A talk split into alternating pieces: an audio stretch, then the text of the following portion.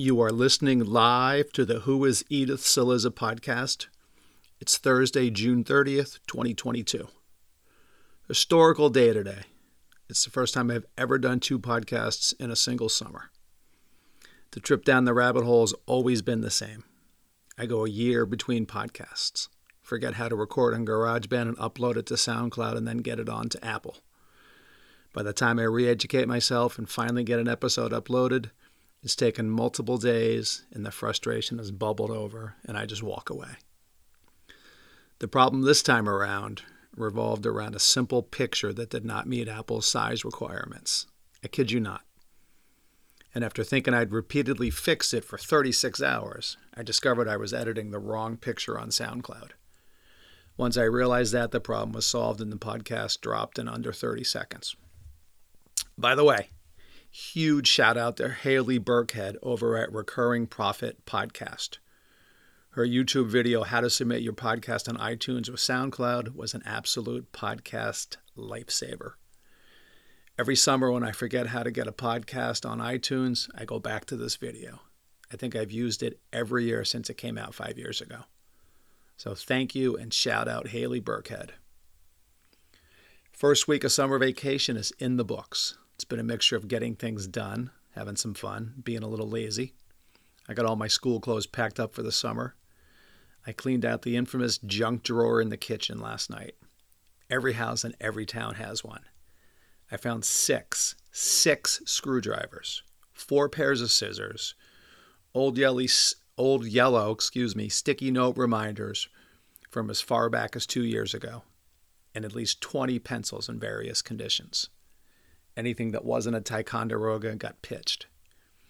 I'm continuing to read my Tom Brady redemption book. I'm about 60% done. Looking forward to finishing it, getting a new one going. Peloton Man update. I'm closing in on my 100th ride and free t shirt. Free is good. TK salute. Send me a box of that. I took last Friday off, which was my first day off from working out since Christmas Day.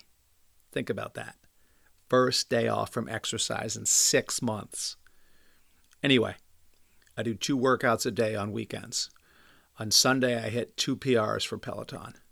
Total output 381 and single best output 571. If you're a Peloton man or woman, you know what I'm talking about. My son and I resumed watching 90210. We left off last summer near the end of season one. The first two we watched this week were Spring Training and Spring Dance. Spring Training, in particular, was a classic. Jim Walsh hurts his back hitting fungos. Luckily, Brandon and Steve Sanders are ready and able to fill in for him. Where to begin? Steve and Brandon coached in full uniforms. And when Jim Walsh makes his triumphant return, he too is decked out in full uni, including black Nike cleats. Shout out to the furnace in the background kicking in. Jim also has the Urban Meyer whistle around his neck. Though, given that this episode was shot in 1990, it was clearly Urban who learned about the nifty whistle from Jim Walsh. I can only wonder if they gave more than an episode to Jim's Little League coaching career if he would have eventually had Urban like debilitating headaches that only pop up after losses. Also, apparently in the Beverly Hills Little League, players can get traded.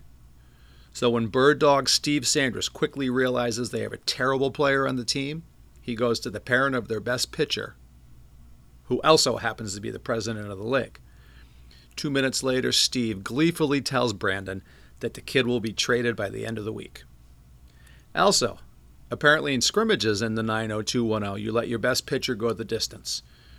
In the rematch scrimmage against Nat's overmatched team of down and out misfits, Brandon and Steve let their ace, the son of the league president, go all six innings. Nat counters by letting the female ringer brought in by Andrea Zuckerman also go the distance. She's clearly the best player on the field. She hits a dinger to lead off the game and allows just two runs over six innings. Predictably, Nat's team shocks the world in the bottom of the sixth when his worst player hits a fly to right field, where the soon to be traded terrible kid has been placed in the game by Jim Walsh. The kid, of course, falls down, allowing two runs to score, and Nat's team to enjoy a sweet walk-off.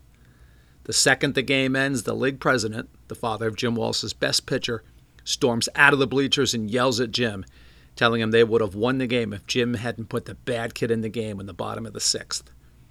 Scrimmage ends when the soon to be traded kid gets ecstatic when he sees his missing dog run onto the field and over to him right when the game ends. Of course, it was the same dog that Brenda found a week ago and was hoping to keep for herself. 90210, pure gold. Absolute gold. Oh, and the spring dance episode, the one where Brenda and Dylan sneak upstairs where Dylan has rented them a hotel room and they have sex for the first time. And by the end of the dance, they are back downstairs, and no one, not Steve, Donna, Kelly, or even Brandon, big brother, to say nothing of teacher chaperones, even knew they were AWOL. Quick hitters busted open a blaster of 2021 Prizm basketball draft picks. Got a silver Franz Wagner, a rookie Kuminga, and a purple parallel Paul George. But my favorite card was a Joel Embiid one. He looks completely dorky with short hair and goggles, and he's skinny. Shout out Bill Self for doing absolutely nothing to develop his game or body during his 12 months in Lawrence. Late night Dallas update. Jock has survived bypass per- surgery, but Bobby is so fed up with Big Brother JR that he's now working from home. Trailblazer back in 1978. Think about it. And is thinking about starting a construction company, of course. Oh, and Digger Barnes, Pam's dad and dreaded enemy of Jock's, is the same guy who's Mr. Merriweather, the one who owns the bookstore in An American Christmas Carol. Shout out to the Fonz, who was Benedict Slade, the equivalent of Scrooge in the movie. Meanwhile, on The Office, my son and I are up through season four. This is where the show began its slow downward descent. Seasons one through three were absolute gold. But the end of season four ushered in Holly, who arrives to take over for Toby when he leaves for Costa Rica. She single handedly ruined every episode she was ever in. Worse, she pulled Michael down into her gutter of crap acting. So we will skip over the episodes until she is written off the show. And I think that means we're approaching the Michael Scott Paper Company ones, which is a return to show awesomeness. Still on the DJ Wagner watch. Cal getting two blue chip guards to commit to Lexington only reinforces the inevitable.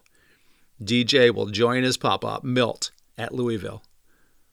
Not since we signed LaBradford Smith back in 1987 out of Bay City, Texas, have I been this excited about a Louisville recruit.